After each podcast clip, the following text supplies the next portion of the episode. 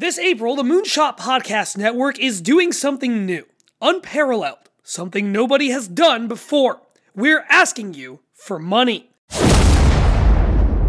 This month is the first ever Moonshot Patreon drive. Between April 1st and 30th, we're hoping to bring in 30 new and upgrading patrons to patreon.com slash moonshot network. That's one per day. The money we make on Patreon is what helps our podcasters get things like new mics, show art, and music. It also helps us put on our bigger streaming events, advertise our shows, and think even bigger. If you know us, you know we like to think bigger. Join the Patreon in April and you'll get a bunch of drive exclusive new podcasts, including actual plays, improv comedy, and a roundtable show with some of the hosts of our book talk shows like Three Little Words and Cahooligans. $5 Patreons get to join us for a game night on our Minecraft server on April 7th, where we take down the Ender Dragon together. You hate that guy, so do we. Help us kill him. You'll also get access to all of our usual monthly output, like Once Missed Wonders, early episodes of Champs in the Making, and more. So please join us or upgrade with us today on Patreon for $1, $3, or $5 at patreon.com slash Moonshot Network. Visit us on Patreon or at Moonshot Pods on Twitter for more details about the drive. Patreon.com slash Moonshot Network.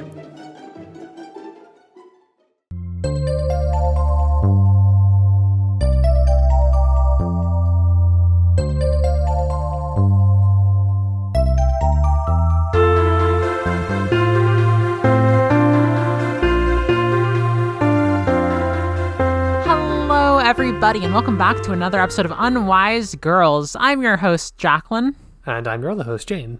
and we're your favorite podcast about all the books of Rick Riordan. Today, we're continuing The House of Hades. How are you doing today, Jane? I'm doing good. I'm feeling refreshed. I'm energized. We're recording much earlier than usual, so it's like daylight outside. Yes, It's yes. a truly novel experience for me. I'm so sorry. uh, no, I yeah yeah we listeners. Uh, you may be listening to this when it comes out on Friday. Uh, we are currently listening to this uh, as we talk about it as I as we record it on Friday. So There was some technical issues, some summaries that someone was supposed to have written, it but they didn't. some some laptops that uh, broke. Uh, but were fixed. Hey, your laptop was fine. My laptop was fine. It was my charger, but I really thought it was the laptop. Yeah. the the very nice person at the tech repair place lent me like a loaner uh new charger adapter thing. Which is like eight different plugs on like a strip.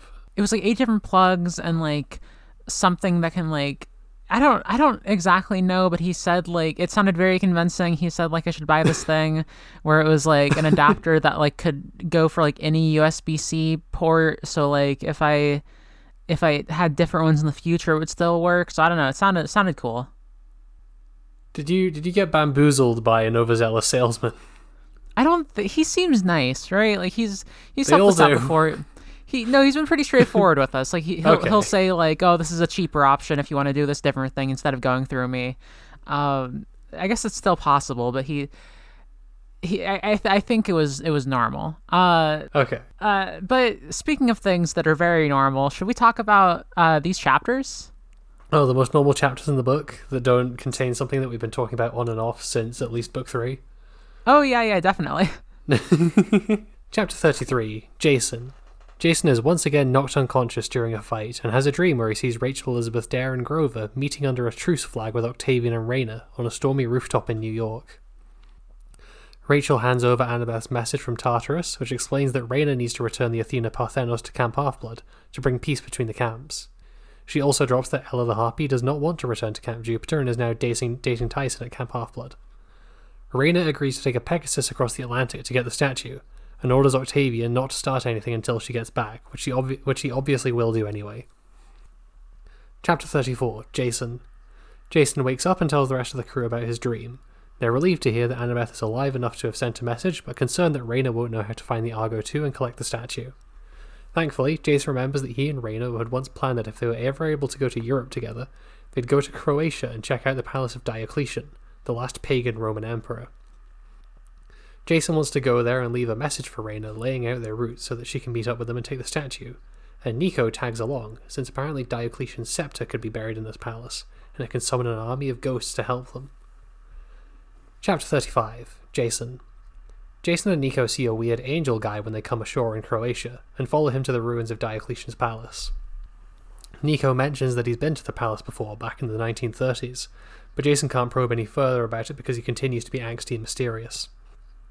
The angel guy slips into an underground tomb that housed Diocletian's remains, and the pair follow him. Jason leaves the note for Reyna before they catch up with the mysterious figure, who introduces himself as Favonius, god of the west wind. He tells him that his master, Eros slash Cupid, has taken the scepter. To get it, he tells Nico that he must face the love god and deal with his feelings towards the one he cares for the most, which Jason thinks is going to be pretty awkward since he's heard Nico has a crush on Annabeth. Regardless, they set off to go and do the thing. Chapter 36 Jason. Favonius brings them to Salona, capital of Croatia during Roman times and home of his master, Cupid. He tells the pair that he ended up serving Cupid as repentance for getting in a quarrel with Apollo, over who would get to hook up with a dude named Hyacinthus. He tells Nico not to let his anger rule him the way it did him, and then pieces out to let the demigods duke it out with Cupid. Cupid comes in and starts attacking them both physically and mentally, needling Jason about his insecurities in his relationship with Piper, and Nico about his embarrassing crush. Long story short, the truth is eventually forced out, which is that Nico is so withdrawn because he's grappling with the fact that he had slash has a crush on Percy. And that's not something he's really equipped to deal with. Thankfully, this fairly traumatic experience ends with them at least getting the scepter and heading back to the Argo, with Jason promising not to tell a soul about this without Nico's permission. Chapter 37 Annabeth. Back in Tartarus, Bob continues to lug Percy towards the friendly giant, with Annabeth in tow as she stews over the fact that Aphrodite probably made this happen, because she promised to make their love lives interesting. They arrive in a swamp, but are waylaid by a Drakon, who the pair have no hope of defeating. Chapter 38 Annabeth. But thankfully, the giant who lives in this swamp can kill it handily, protecting Bob and Annabeth in the process. He starts carving it up for meat and tells them that he'll take a look at Percy, although he seems to be having his doubts about trusting the demigods. So, Jacqueline, what do you think of these chapters? I thought they were interesting. I thought they were pretty good. Uh, there's there's some stuff happening. I don't know if you can tell from the summaries, but uh, one set of chapters has significantly more to talk about than the others. That yes, that is true. I struggled. I, I very much struggled to think of things when I was writing notes for for the Annabeth sections. This is sometimes the way of podcasting, though. Uh, what did you think? Uh, I thought uh, these chapters were also really good. It's, it's nice to it's nice to be with Jason again, get a bit of his perspective. Got a, a little bit of a horrifically traumatic forced outing. Uh, Yeah. as ice cream. Yeah, you love all of it, right? There's true. These are all the things that I want in a book. Exactly. I so here's the thing. We have been this is not a surprise or spoiler for you, really, No. right? There you, you- this is not the the the Nico the Nico gay reveal. I think this was something I had like absorbed through cultural osmosis before we even started doing the podcast. Yeah. Yeah, basically. Um and but I this is definitely one of the parts that I remember the most uh from first reading it and I am incredibly just I, I incredibly interested to talk about it in depth because I think there are a lot of layers to what are happening. But do we want to do we want to maybe talk around it at first? Maybe talk about how some how the chapters begin. I think so. I think that's this is kind of that's kind of the big thing to kind of dive into later. We should do the odds and ends. Yeah. So I I want to talk first about so we're back with Jason for the first time in a, a little while. Is it the first time in this book entirely? I think so.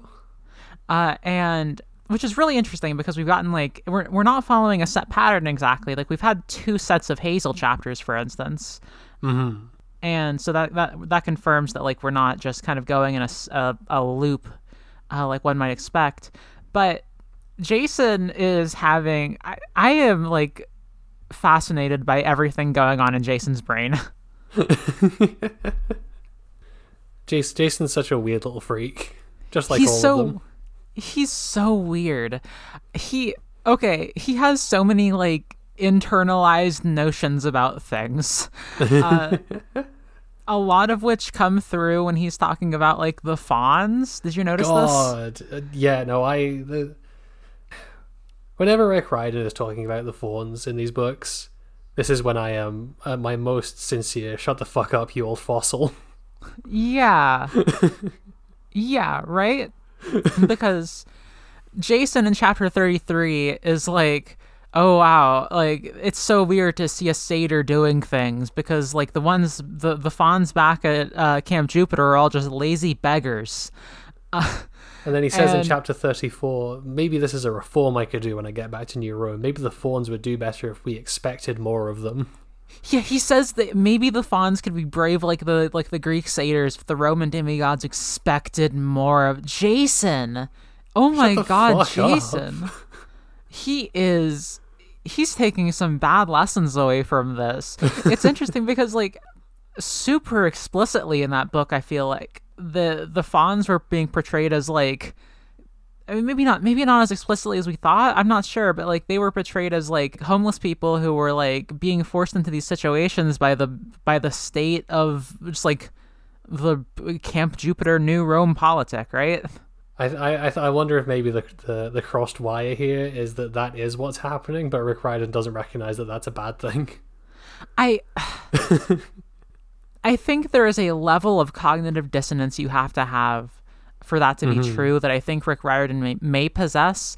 Like, but I also think that like there's a mental block that happens in like the minds of I'll say like the common American or whatever, um, where they a, a certain type of common American at least, uh, where they can largely agree that like it's bad that people are like without homes uh but also they will just as easily say like oh well they should really try harder Hmm. They gotta they gotta pull themselves up by those bootstraps. But the problem is that you can't get boots onto hooves.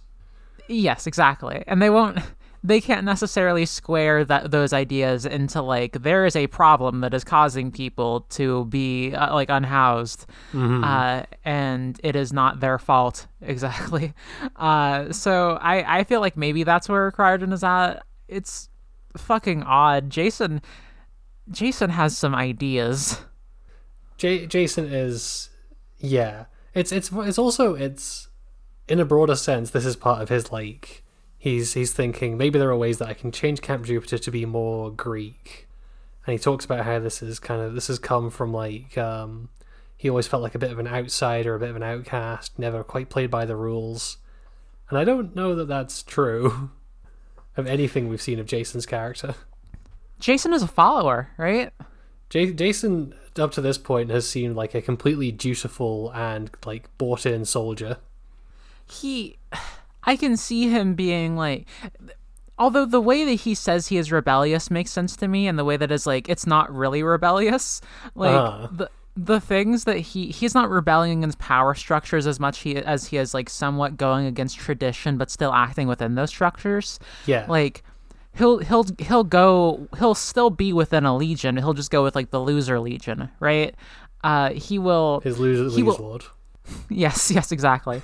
uh, he will advocate for like renaming them like the First Legion. It's very like surface level aesthetic stuff that he rebels against, rather than anything super important. I think. We should rename the drug squad uh, the community support officers. Yeah, yeah, right. that is Jason's sort of mo, and because of that, he he is rebellious, but that still kind of meshes with his character that we've discussed. His very passive character. He will mm-hmm. he will go along with things, and it seems like that's sort of still the case, right? He is passively absorbing Camp Half Blood. Yeah, he, he's not. He's not really thinking abstractly about why Camp Half Blood is better or why he likes it more. He just thinks I like Camp Half Blood more, and therefore Camp Jupiter should be more like Camp Half Blood. Exactly. There's not a, like a lot of critical reasoning happening here. But I do wonder if this is maybe like, I mean, this this is maybe like a step up from where he used to be, because he mentions that he hadn't really like realized that he was keeping this tally of reforms to make until now. Mm-hmm. And I wonder if this could be like the fallout from the end of Mark of Athena, because we saw like he was as pissed off with Bacchus as Percy was during that fight, and I wonder if this is maybe like the first the first like conscious inklings that he's having of like maybe this sucks actually. I think so, right? Like I think that what is happening here is sort of a, a transformation or a progression of character. Hmm. Everything that he has everything that he is thinking, everything that he is like, the ideas he has gained are because of who he is and who he was, like this passive character who is do who is like sort of like everything we just described. But he's not putting that toward just sort of continuing upon the same arc. He is developing in a way, but mm. it's not like it's a very consistent development. I, I think yeah. Rick Riordan is writing a consistent character here. Speaking of Jason being kind of kind of passive, uh, we also learn a bit about his history with Reyna here. There's some very juicy stuff. The words like leading her on come up here. Uh huh. T- tell us a little bit about this. Jason is essentially um, he goes to this like dream rooftop. He sees Reyna and he feels like a pang of guilt, and he reflects on his relationship with her from like before Lost Hero and says, I never really led her on, but I also didn't really discourage her either, despite knowing that he didn't really like her back. Yeah, yeah. And what's very interesting is this is something that Jason kind of did with Piper too, right? Yeah, with Piper, it very much seemed like Piper was pursuing that relationship and Jason was kind of, at best, oblivious. Right, right. So this is kind of like his mode uh, I think I think there is like a read you could make um, of Jason as like just guy who doesn't have a lot of like stuff tied up in like romantic feelings at all. Uh, mm-hmm. but I, I think what I'm taking away from this especially is Jason is super like this is something where he will let the other party do what they want. Like he will he will let them uh, like he will let them believe what they want to believe. He will let them pursue what they want to pursue, uh, like until it gets to a breaking point, basically. Hmm. Yeah, definitely. And I also think it like knowing this explicitly also plays into like we talked a lot about um, the contrasts between Jason and Percy when we were doing uh, Son of Neptune. And I think this is another thing to throw in the pile. Like Percy is just a much more active character because when Reyna made a move on him, Percy shut it down immediately. Yeah, yeah, basically, right? Uh, there is a lot of interesting. This is if there is an if there's a unifying theme throughout these chapters, even the ones with Annabeth, it is like romantic love, right? Mm-hmm. Uh, and Percy and Jason very much are set up again, are set up in parallel to each other there. I I'm very interested in like Jason's view on Rain. I want to know more about this because he he has a lot of. It seems like he does have some guilt tied up in this. Hmm. Uh, and I I guess I'm interested in the meeting again because we haven't really had a Jason and Reyna conversation yet. Yeah, no, they they talk very briefly at the start of Mark of Athena, and apart from that, we've seen nothing between them. So, I yeah, that that's that is what I'm excited for. We also get, uh, speaking of Reyna, we get a little. Uh, I think this is where it is revealed that she is. Uh, I guess revealed. Uh, like that's kind of a strange word clarified. to use. Like, clarified. Uh, that she is Puerto Rican. Which I didn't know about. That's cool. It's one of those things that is like, Rick Riordan is kind of backfilling. I guess like there wasn't a lot of information on uh, her or her sister's background in general. Hmm. Yeah, I mean, I guess it makes sense. Like the the Sea of Monsters is like in the Car- in the Caribbean. Wait, am I stupid? That is, is that what Puerto Rico is? No, yeah, you're right. Yeah, B and GCSE geography paying off. good work, good work. Uh, and yeah, so it does make sense that like they would end up with the fucking Circe and such. Uh, the Hamster Collective, whatever the fuck that was. There, there is a the Hamster Collective is a really good. um, that's my band name. Uh, I there is a a bit here where it is revealed like her full name. I don't remember it exactly, but like I think Leo jokes afterward, maybe Frank even like, oh, is her it, full like is her is her are her initials Raw Raw? It's no, it's it's worse than that. Grover jokes about that to her face. oh, Grover! Grover's back. Grover's back and ineffectual as ever. he he's trying. He's trying, right?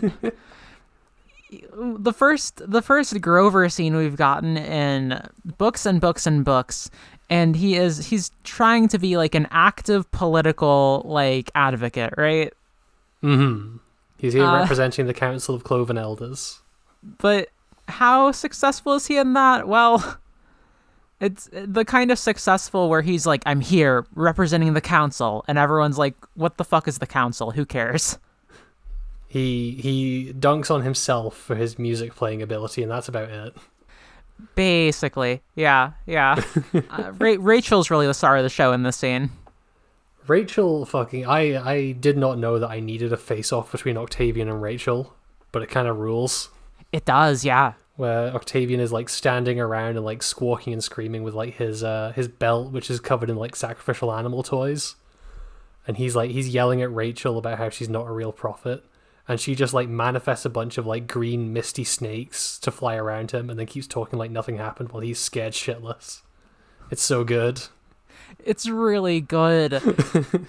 he like tries to be a big badass here a little bit and like seize them. Like we have to we have to take her hostage and we have to like we have to uh, make them give back Ella, who oh it is confirmed is now dating Tyson.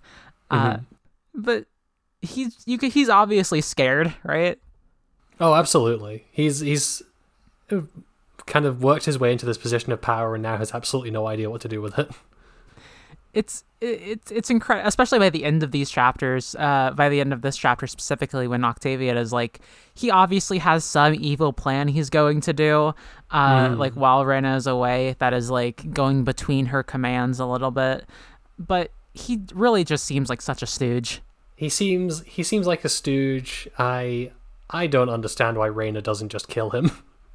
Yeah, I know I know it's a kid's book and I know that Reyna is kind of like supposed to be a good guy, but she is a Roman praetor and there is no prouder Roman tradition than assassinating your political enemies. she should have killed him at some point. She should have been like, "Oops, looks like the like the the fucking hairy guys, the hairy dwarf guys, uh, like killed him in killed him in his sleep." Well, well, that's terrible. just shove him off this roof. Like he's so obviously going to like immediately go against your orders the second your back is turned. Because apparently, because she's going to Europe, that means she gives up her position as praetor, which effectively leaves him in command of the entire army. Uh huh. It it it solves so many problems if instead of continuing to like negotiate and give ground to him by like saying, "Oh, we'll put on these show trials that'll maybe avert the war," and stuff like that, if she just killed him. Yeah, I, I Maybe he has some loyalists. Kill them too. honestly, yes. like I, Reyna seems the most conflicted about this entire conflict. Uh, I guess everyone in a conflict is conflicted, but uh, Octavian doesn't kind of seem how, to be that conflicted.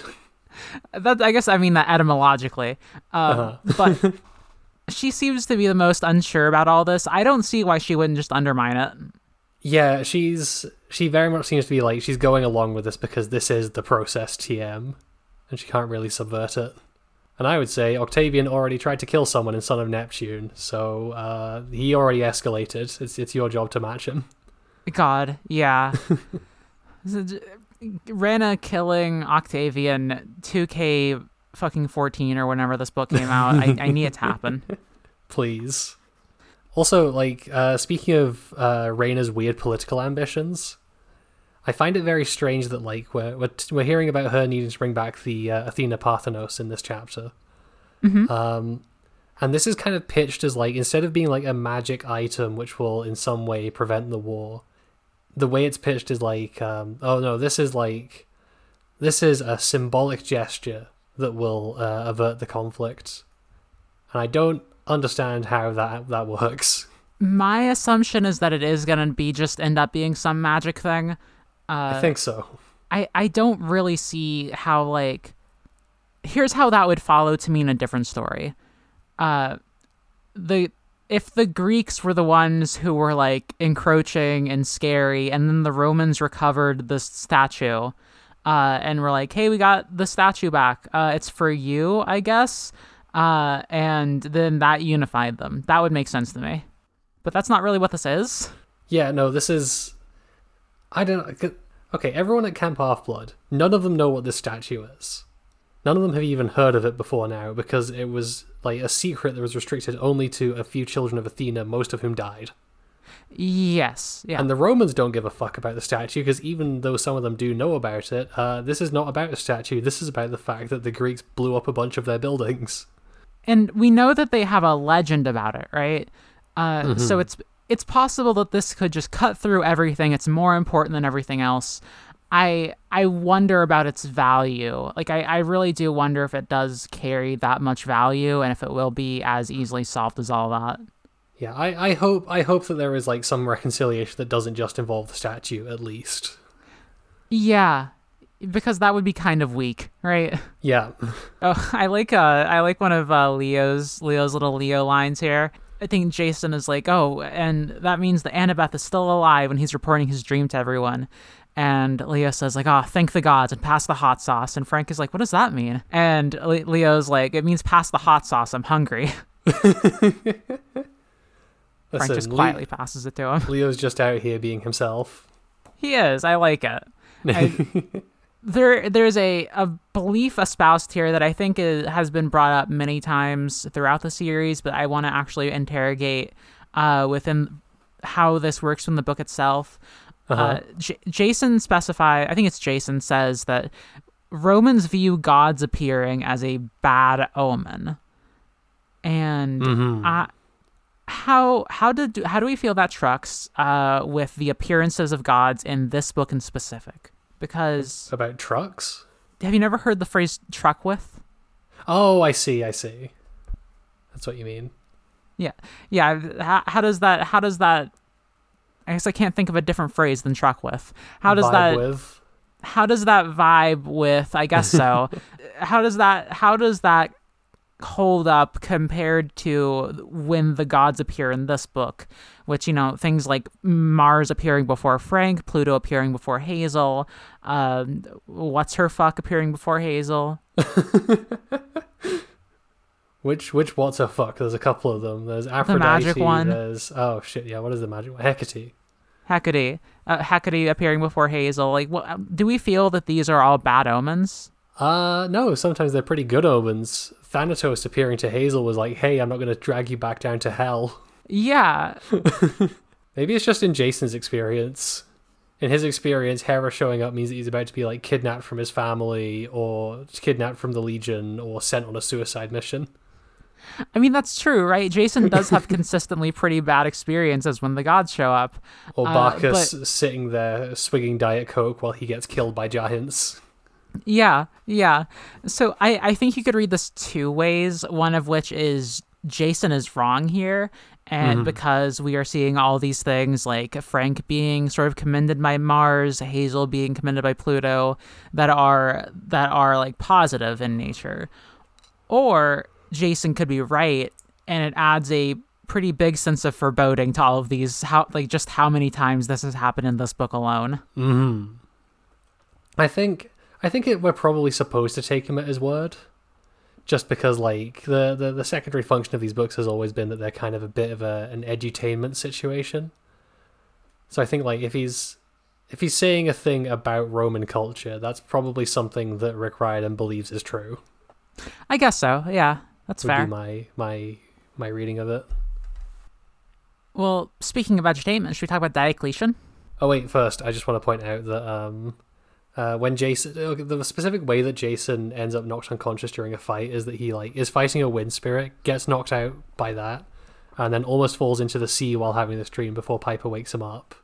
Yeah. Uh, and then later on, after he's like talking about Reyna, uh, he looks over at Piper and is like, "I wonder if she's like using Aphrodite magic to make herself look more attractive right now." Uh, and Jason, that is not what's happening. You just almost fell into the ocean. You had a near-death experience, and you're kind of horny. Yeah, she saved your life. That that kind of makes someone hotter. like you're talking about your ex in front of your current girlfriend. That makes you that will make you fumble your words. There doesn't have to be magic about it. He talks about like how he doesn't think he'll be able to sleep for a week. You are just high on the adrenaline, my guy. Yes. Yes. He is anyway, he sorry, is I just wanted to attributing that out. No, absolutely. I I want to talk about how Diocletian is brought up here though. Yeah.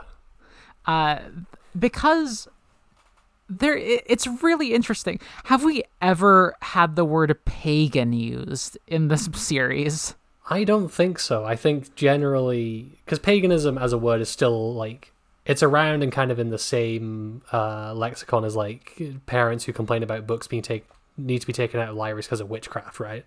Yeah, yeah. And here Frank Frank, Frank just straight up says Diocletian was the the, the last great pagan emperor. Which is, which is, I guess, one way to frame him. Yeah, yeah. I guess I don't I don't know too much about like Diocletian, the historical figure. Uh, do you? I have a fairly, I have a fairly vague concept. I think Diocletian was like not just the last great pagan empire, emperor, but he was, I think, the last one that like expanded the empire and kept it relatively stable. And after he went, uh, everything basically went to shit everywhere except the Eastern Roman Empire. Right, right, okay. Uh, and w- which we know that Rick Riordan's view of empire is generally good, right?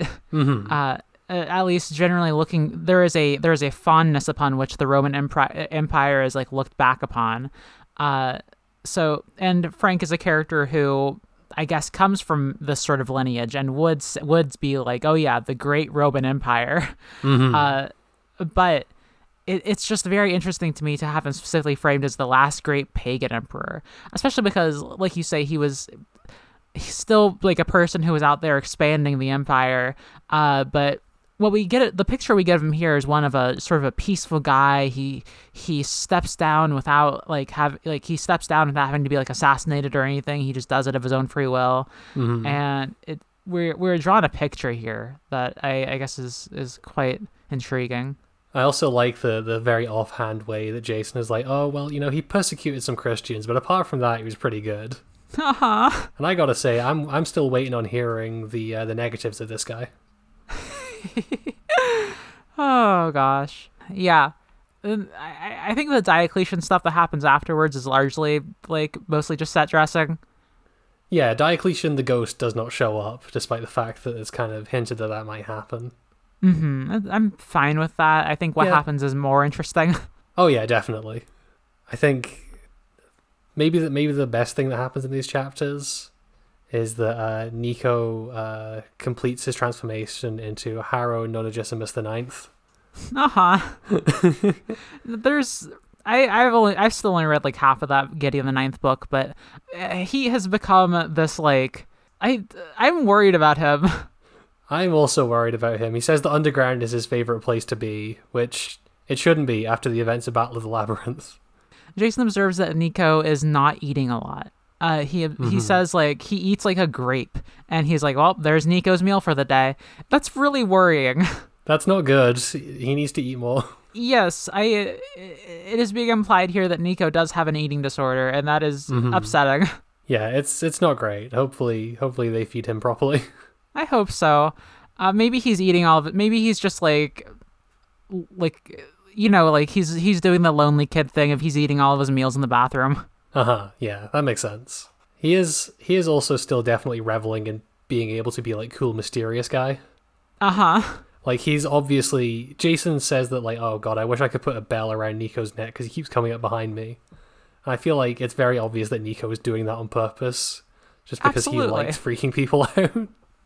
Yeah, absolutely. Like you are very right when you say that he is Harrow like, uh, because I think Harrow does the same thing in those books. He's a little dweeb who really wants to be cool, Exactly. and is just intimidating enough that you can kind of pull it off. Yeah, yeah, he's developed into that because like Percy was never scared of Nico, for instance. Mm-hmm. Uh, like never really. He was he was never like intimidated the same way the rest of the crew is, which is Yeah, no, when when Nico started being dark sided, he reacted mostly the way that you were talking about like Nico just a few minutes ago, where he was mostly like, You okay? Yeah. It seems like something's wrong with you. yeah, he showed like care and stuff, which I'm sure doesn't contribute to like.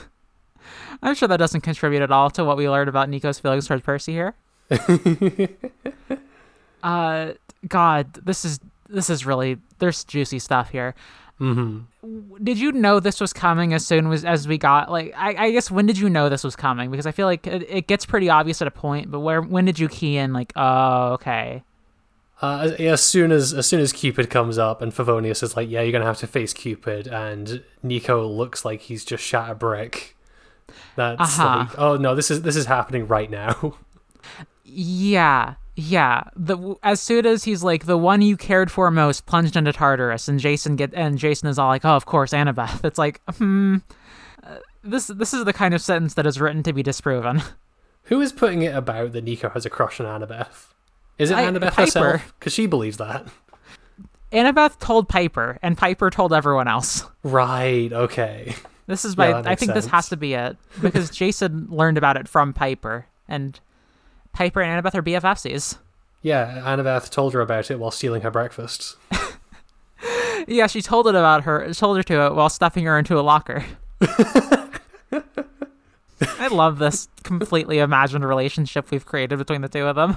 It's great. There's a lot of just like good bits before that though. Jason being like, "Oh, you know, it must have been hard. Like I know Percy told me like you were in that hotel for like, you know, 70 years and stuff, but it just felt like a month." And Nico's like, "Yeah, I'm sure Percy told you all about me." like there's there's there's some psychology happening. Nico, oh my god. Nico's fucks up about quite a lot of stuff. He is. He is. So the reveal here that Nico uh, has a crush on Percy. Not just that, but the way that it's framed is like Nico has found his true love in Percy. Mm-hmm. Uh, is incredibly. It's incredibly interesting because this is the first like LGBT character we've gotten in all of this series. How dare you? I'm forgetting someone. This is Favonius Erasure. This is Favonius. You're right. Favonius says it first, but Nico showed up first. This is true. I also Fav- Favonius straight up does the like, oh yeah, I was gonna date a guy, and then like leans in real close to Jason. Is like, does that shock you? Favonius just like, no. F- Favonius is so cool. Uh, he's like a fucked up angel. He's like a really normal angel, actually. Uh, and I love his just like casual attitude that he has. He's just hanging out and eating ice cream. It's really good. Like he he doesn't really have like a headache. He gets a headache sometimes, but his sides, his like Greek and Roman sides, haven't really split. Uh, he he tells the story of Psyche and Cupid, uh, and like he yeah he said he basically says like yeah I dated I I I liked a dude. You have a problem with that? And we get to learn what Jason thinks about gay people. And you know what? I have my issues with uh, Jason's takes about homeless people, but I'm glad that he is at least not homophobic. He's not homophobic. He has a little bit of the like I see everyone equally, or like or like bit. not or not even that, but like you know, gods are already weird. What's another thing? uh, but yeah, he is he is supportive guy here, which I really appreciate. I'm glad. It's it's interesting in Nico's like coming out chapter, I guess, to have Jason be the point of view character. What do you think about that? I think, I mean, I, I suppose it makes sense because this is kind of framed as a twist. And if it Uh-huh. was from Nico's perspective, it'd be a lot harder to like write around uh, his feelings about Percy until we get there. Yeah, yeah, like it, it's doable. People write books like that every single day, but it But if you've got more characters, you might as well take the opportunity to not have to. yeah, basically, right? And Jason Jason is maybe the character who he's maybe the most removed from Nico, yeah, I'd say so. which means that like he's kind of the person the perfect person for Nico to come out to a little bit. Yeah, definitely. I mean, the, there there is that element kind of. I mean, because this isn't something that Nico does by choice, obviously, but there is an element with some coming out stuff of like, I'm worried that this will fuck up my close personal relationships, but I don't really give too much of a shit about my relationship with you, so I'm less concerned. Yeah, it's a testing ground, right? This is a this is actually a pretty common thing that people do in real life. But I mean, like you said, Nico doesn't really choose to come out here. He is kind of outed. Which is, I don't know. There's, there's I'm a little conflicted about this because on the one hand, the first major queer character in the series being intro- that element being introduced by them being like traumatically outed is not great. Uh huh. On the other hand, I completely understand how that like that absolutely works for like who Nico is and who he's been up until now. Like it makes sense that he is not at peace with those feelings at all, and it kind of needs to get dragged out of him. Right. Yeah, that is who Nico is, like you said. And I think if I if I had to negatively if I had to compare it to something which I I think people would view more negatively than this scene, um, I would actually go to X Men comics. Uh, I do. Do you know about this? When uh, all the like teenage or, original X Men come to the future and meet their like uh, current day counterparts. I did not know about this. So there's a storyline where this happens, and I think teenage Jean Grey reads Iceman's mind and kind of just says to everyone, "Oh shit, he's gay." Oh Jesus! Uh, like basically outs him in front of like all the X Men and everyone. Thanks, Jean. Yeah, and this this leads to sort of a like revelation on the parts of both like teenage Iceman and uh like current day one. Uh, which is it, it it kind of it leads to some interesting stuff, but it is like horribly executed in the beginning, right? Which is the revelation that they come to is that Jean sucks. Don't tell her anything. Yeah, yeah, exactly. um, she gets the Phoenix Force and fucking rewrites reality so that everyone has. I. Uh, uh, never mind. Uh, This is not an X Men podcast. Uh, but yeah, this is Nico. I think this is a bit better than that because the way that the gods work in this series is as an obstacle to overcome, often one involved with like your internal like struggles. Yeah, they are not here to provide a safe and supportive environment. They they tend to fuck with you in all things, including this.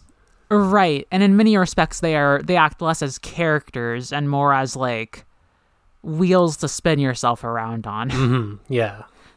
so it feels a little bit less like some sort of like like an interpersonal outing and more as this is an event that Nico has to do to get that out at all.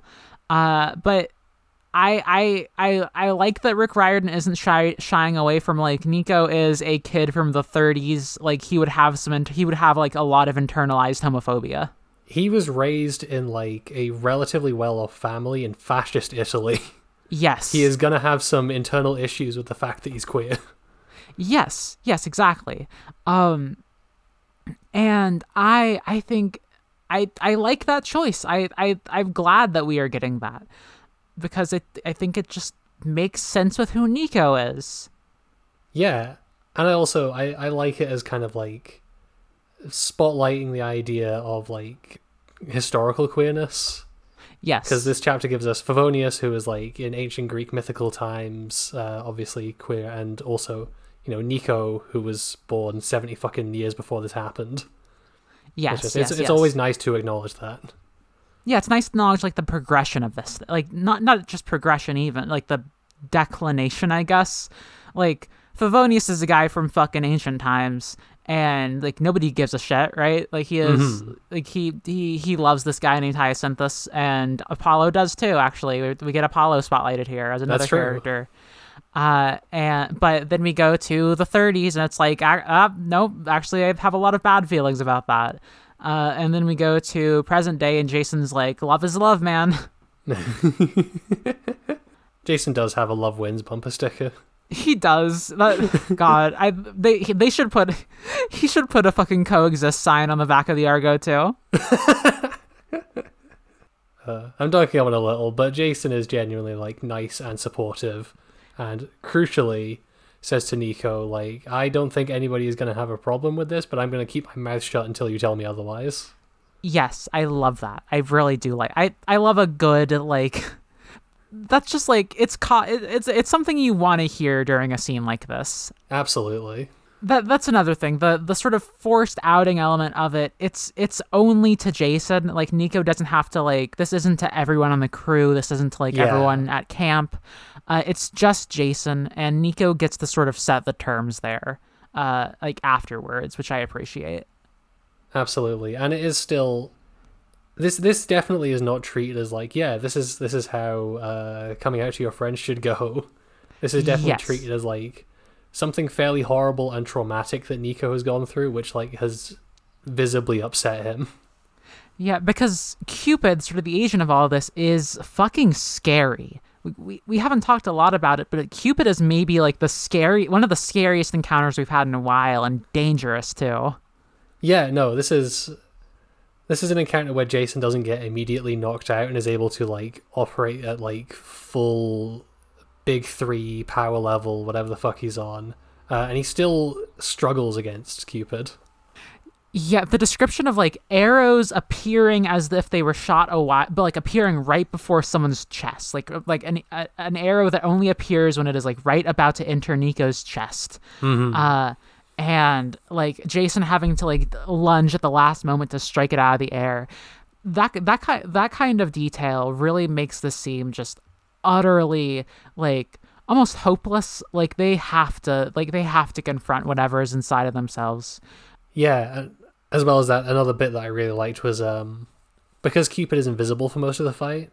Uh, Jason kind of starts to try and like get him talking and track him by where his voice is, which is like that's really smart in a good way through this, and it also doesn't work.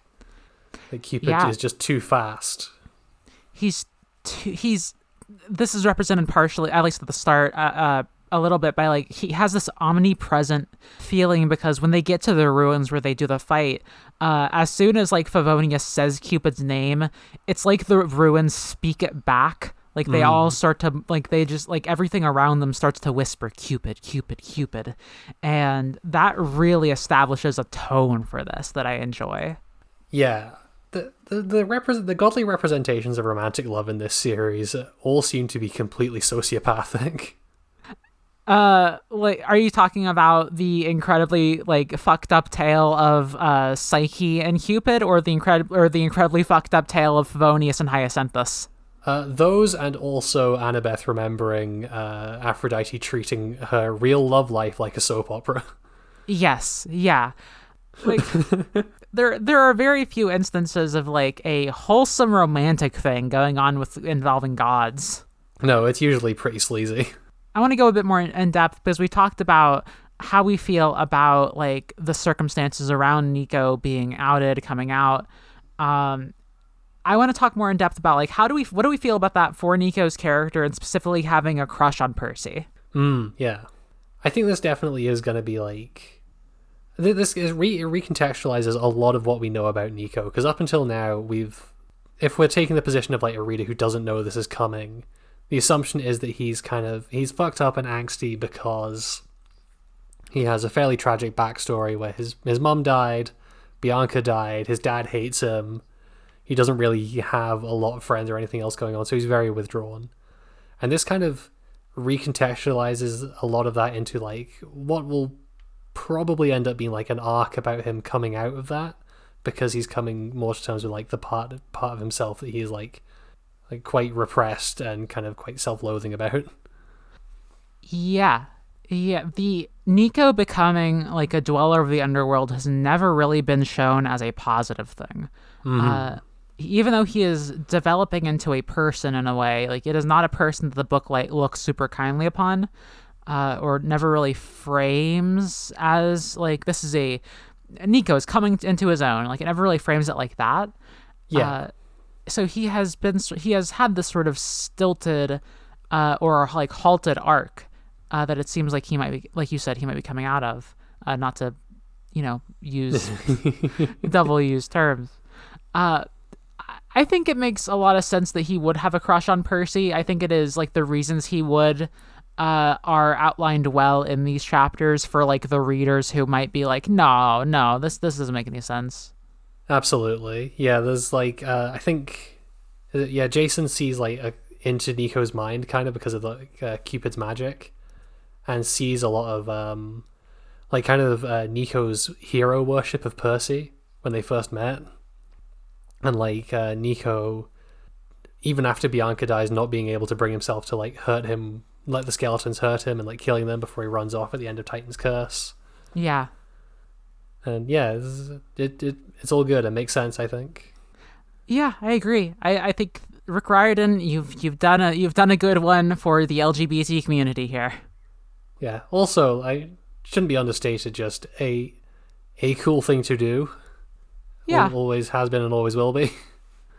yeah. It's just cool to make your characters queer.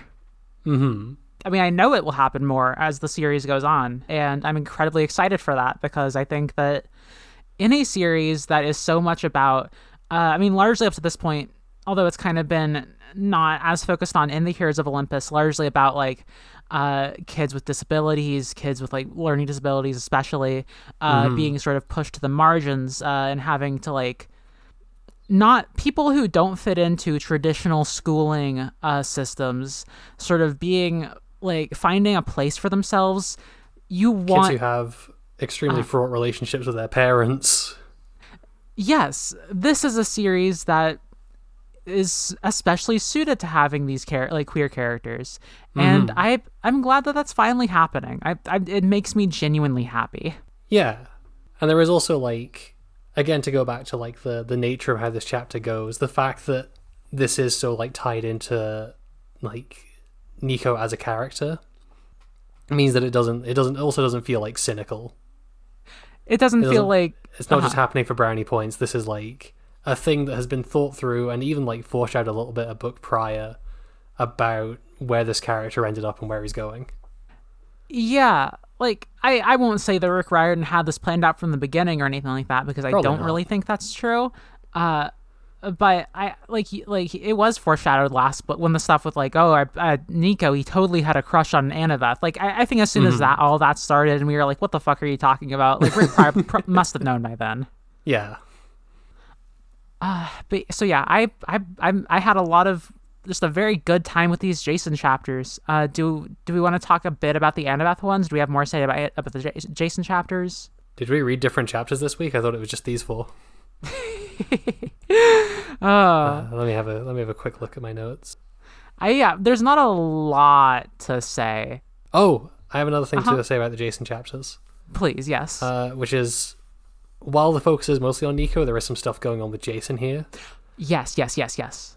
Where like um, he's getting really needled about like um, his insecurities about like his relationship with Piper, which is obviously about like his doubts about what happened with Reyna, and also like um, his uh, insecurity in like a leadership role in the Roman Legion, where um, uh, Favonius, I think, talks about like um, well, you don't need the scepter. You don't need to bother with it because you need uh, a child of the underworld to raise the ghost, and then you need a proper Roman leader to actually command them. And you're not that, Jason. Yes. Jason is not to be overshadowed here by Nico. He is also having having an incredibly interesting. Uh, I mean, it, it would be more interesting if they were like, "And Jason, you're also gay." Like that would be cool too. That Um, automatically makes everything more interesting. yeah, exactly. Like bisexual Jason, come on. Uh, but I mean, it's bisexual Nico. yeah, bisexual Nico. Uh, but yeah, he he does still have like this him getting him like for the first time maybe having like he, he's kind of challenged this idea about himself uh, but not too much having this idea of being this leader this proper roman leader interrogated is really good You know what I've just noticed? what's that Like you're saying, Jason is having this idea of, well, does he even need to be the leader? Kind of interrogated. Uh, during the chapters where they're chilling out um, at the, the house of the guy who retired from being a Roman leader and went to do something else. uh-huh oh oh oh yeah yeah yeah you're right huh That oh might be that might be some foreshadowing. I mean, this ties into just a lot of stuff that's happened around Jason. This ties into like Mm-hmm. him saying he doesn't really know. How... th- Jason's arc seems to be that he needs to learn how to not be a leader, right? I would like Uh, that but- to be where it goes. Yeah. At least that, if I'm assuming that like the conversation he had with Piper last book mattered, uh, that that feels like sort of the keystone for a lot of this. Uh, and I, I'm, I'm excited to see where that goes going forward because I want, I want Jason. I, I, I think Jason is a really interesting character, and I, I really want to see where he goes. Jason Um, has eaten so much shit, and he needs to stop doing that. I'm fine if he keeps eating shit, but it, it, I want it to be interesting. no, no. What what what I mean is like, in in the sense of like he continues to just like eat shit when he's told to by the gods. Yes, yes, that's right. I mean, and another element here is that it's it's put to Nico like, oh, you've sort of found your true love, uh, or like a true love. Uh, I don't know if the same is said to Jason. Is it? Uh, I, actually, uh, what Cupid says to Jason is that um, Like, you found your true love, or have you? Do you still have doubts about that? Right, right. So even that, I think that brings up a little bit of what we were talking about with like Jason. This sort of relationship with Jason and Piper started with with him just sort of being accepting passively. Mm-hmm. And so I think we are yet to see him fully interrogate that, even though it kind of feels like we did, I think, in Mark of Athena. I think there's definitely still going to be more to it. I don't think we ever really got a resolution to it, especially like Piper's feelings of like feeling kind of disconnected from Jason, like she couldn't talk to him. Yeah, we we've talked about their their college years on Uh-huh. here, um, and so I, I I guess I I guess we'll have to see where that goes. But We ended up yeah, having a very interesting conversation about this, uh, which is kind of funny given that I just came into that point wanting to be like, well, uh, Jason doesn't seem like he's going to be a leader for much longer. Who else do we know on the Argo who is like Roman and has like a whole leadership arc that very little has been done with so far? Who could maybe end up using the scepter? oh oh is that what you were saying? Yeah. Oh, I totally I, I don't know. My brain has skipped over it entirely. No, Listen, to be it's clear, early. I think we had a much more interesting conversation than me just making a prediction about what would happen. I think that I mean it's I it could be Frank, right? It's probably Frank. Probably Frank. Could be fucking. I guess it could be a lot of people. It could be Frank. Could be Hazel. Actually, I guess Hazel's, it's those two people. Hazel's already got her magic thing going on. Yeah, I, I want it to be Frank. Frank needs to be the leader. Frank Frank has been done dirty. He has been. think uh, on this book he's been on kind of kind of an upward trajectory, and I hope that continues I by hope giving so. him a ghost uh, specter, a spe- scepter summoning specter. No, fuck, A, a specter summoning scepter. that's the one. Don't be a hater. Vote Frank for Praetor. Uh, I need I need like 2008 Obama style hope posters just with Frank's face on them. That would be very good. Uh, so let's talk briefly about the Annabeth chapters. There's not a lot to go through here. Okay, I think the most important thing to get out of the way with these chapters, uh, every every place they've been on Tartarus has been figured as like uh, a body part.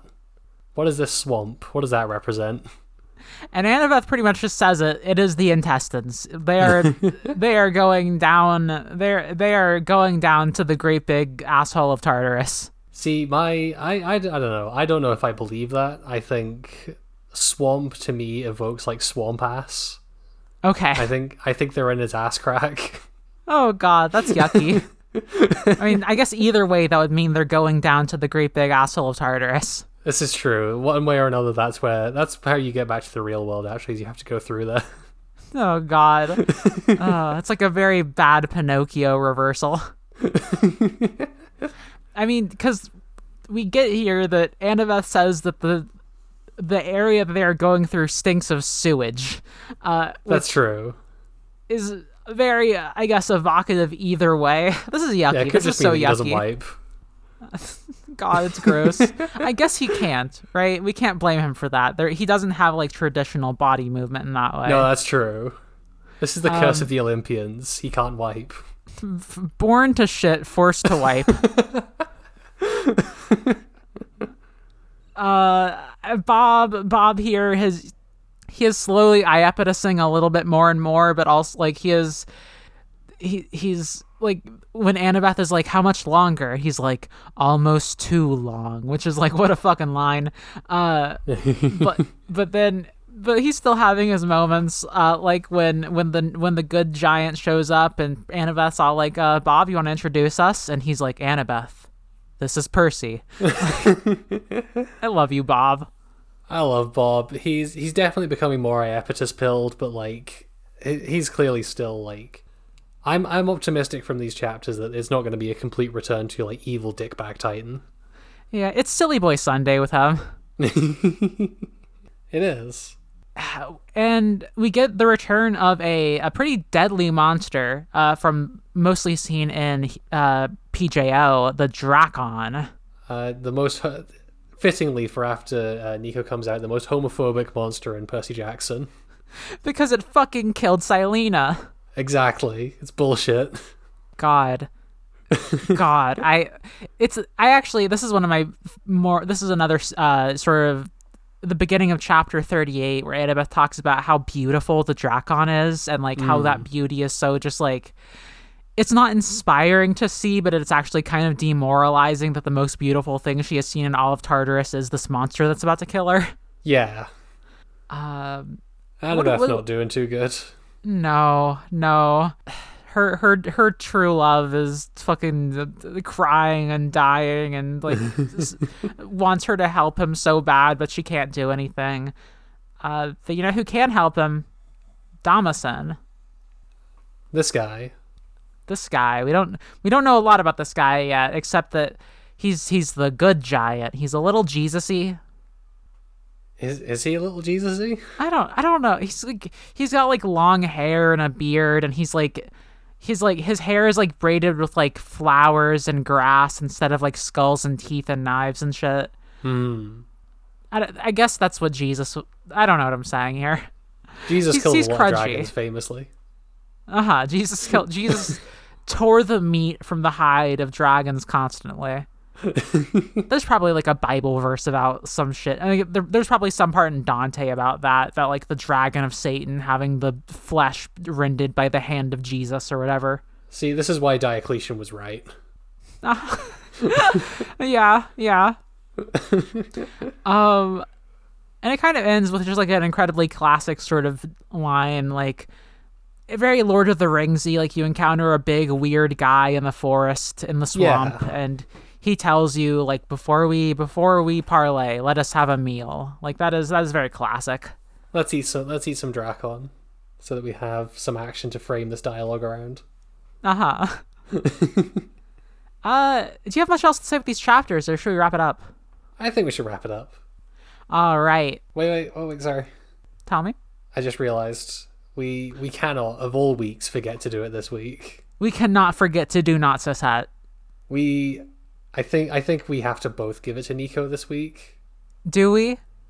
I feel like this. I mean, this is why we started doing this segment, right? Yeah, it we knew is. this was coming. I We feel like this is his day. Happy not cishet day to Nico. but also, in honor of Nico, we have to also give it to two more characters. Oh, Uh, I'm going to give mine to Favonius, uh, the other, the other canonical one, I guess, uh, who is who not just uh doesn't is, is like big like gay trans mask swag mm-hmm. Yeah. talks a lot about like the the shift like uh like how can you mortals be comfortable in one body for your whole life you must shift through the air uh Oh, very yeah, very it does say very. Very ethereal stuff also he he did kill his lover uh so th- there's some problematic queer rep there Uh, I think I think I'll go for some even more problematic queer rep. Uh, I'll go for Apollo, uh-huh who, given given what we've just learned about him and everything that we know about him from like the Diary of Luke Castellan and stuff like this, uh, definitely seems like a gay guy and definitely seems like the kind of gay guy who would join the LGB alliance. christ we we need to put him through those fucking trials right now Absolutely, he needs to go on trial. God. but yes, our intro and outro music is Super Mariocean by spacepony. You can find that at OC Remix. Our cover art is by Vera at Innsmouth underscore in on Twitter. We're hosted by the Moonshot Network. You can find them at moonshotpods.com or goodfuckingpodcasts.com. If you want to find us, you can go to Twitter, twitter.com slash unwisegirls, uh, where we've got links to our email, our social medias, our Discord server. We have posts about when we are when we put out episodes, and we also have visual companions on occasion. As well, if you want to support us, you can leave a five star rating and review on your podcast app of choice. You can tell a friend about us, that one really helps. Or you can support us with a little bit of uh, monetary assistance by going to patreon.com slash unwisegirls, where for a dollar a month you can get the Discord role of Camp Counselor. For $3 a month, you can get the Discord role of Friend of Bacchus, as well as all of our bonus content. Yep, if you want to hear us talking about fucking the, the, the best the best acting maybe that Toby Stephens has done pre becoming Poseidon, uh, listen to the bonus show because we talk about that on our Black Sail section.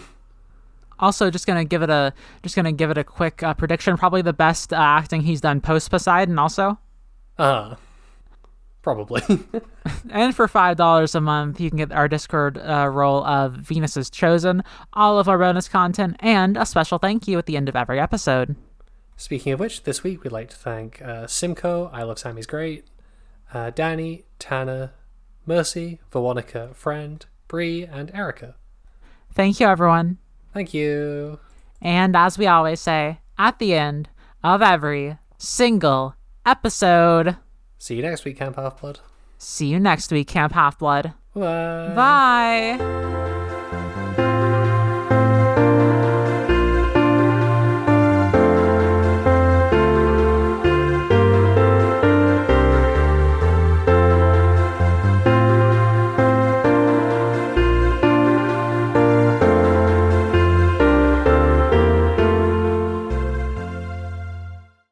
Four, eight, 15, 16, 23, 42.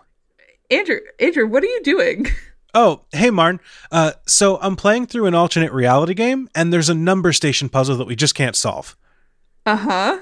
Yeah, so I tried everything else, and I figured that the best way to solve it would be to get into its head and think like a number station. I've been saying numbers into microphones for hours. Okay, well, I, I think I have a better idea. What's that? You could just listen to the Argonauts podcast. Every two weeks, I could let you know the ins and outs of old args and give you a deep dive on how they were created. Uh, do you think we could like have a nuanced discussion about game making philosophy and how cultures around games have changed as well? Yeah, and you can definitely continue to fail to solve old args along the way. Well, it sure would be cool if that was a podcast you could find to among with a bunch of other great shows over on the Moonshot Network. You know, it sure would. well, cool. Thanks for the invite. Uh, anyways, I'm going to get back to this though 23, 19. Okay,